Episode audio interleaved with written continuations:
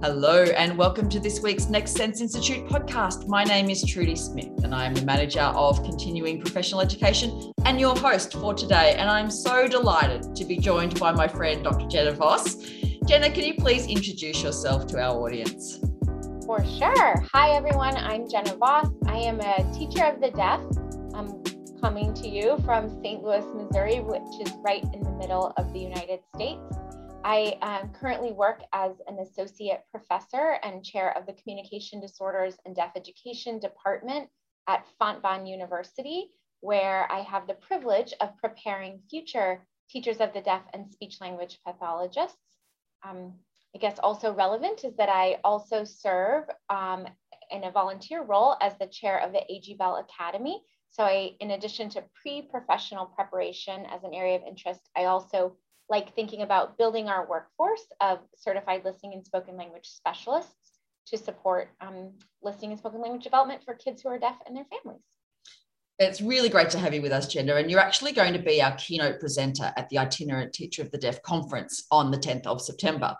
Your keynote's actually focused on promoting resilience for children who are deaf and hard of hearing and their families. How did you get interested in this topic? Yeah, so um, over the years, I this topic has sort of been a thread that has continued in my professional um, scholarship and practice, and it all started from when I was doing early intervention and um, going on home visits.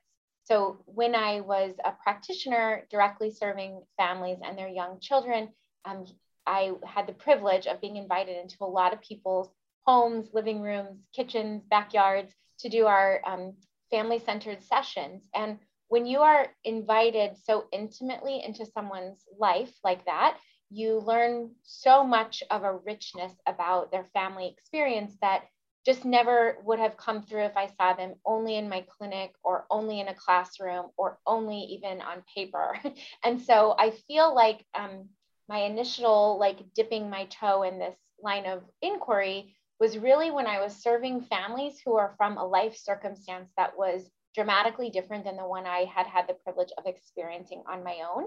I felt like I knew my content knowledge and the discipline, and I was ill prepared and ill equipped to really meet um, some stark needs that at the time I recognized as poverty, right? Families who were experiencing poverty of resources or of wealth or of access or even of services and goods.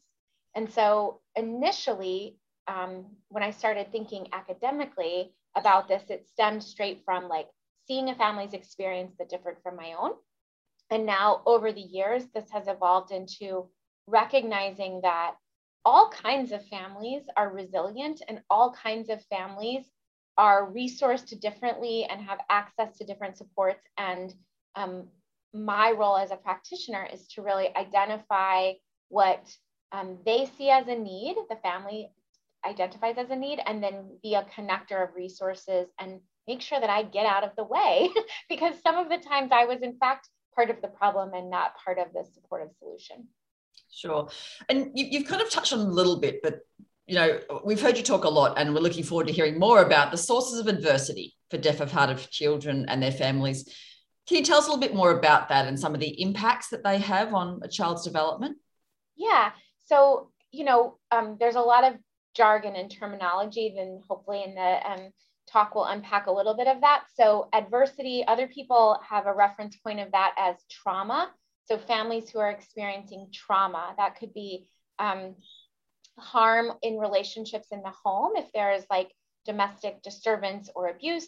Some of that could be um, families facing uh, lack of food like food insecurity or housing instability. Families who are unhoused face different levels of challenge accessing services.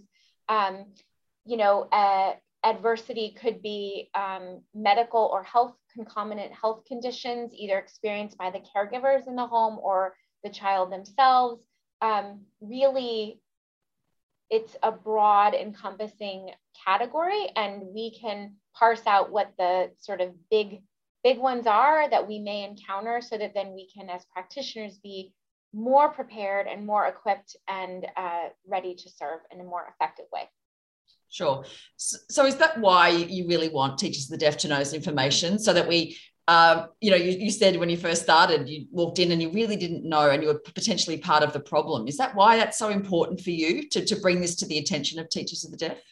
Yes, yes, yes, yes. So, um, you know, as a teacher of the deaf or a speech language pathologist or an audiologist, pick the related service, but I'll speak from my perspective as a teacher of the deaf to other teachers of the deaf.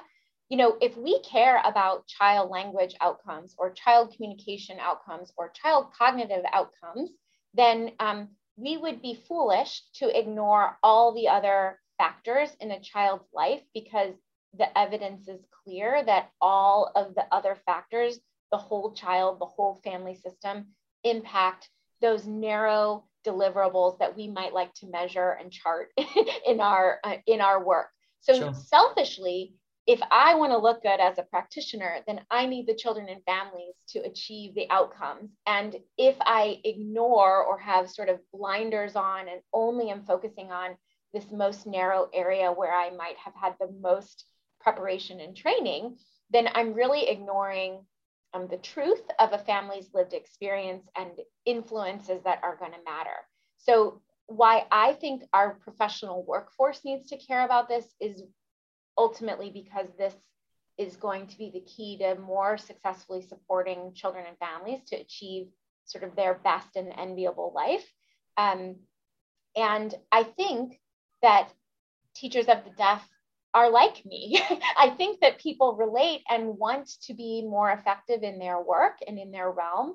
And so there are some things we can do to make that more possible. We can um, I'm not going to give it all away. Come to talk. we can be more connected. We can be more equipped, and we can start having one bigger systems level kinds of thinking and change um, outcomes for a lot of families.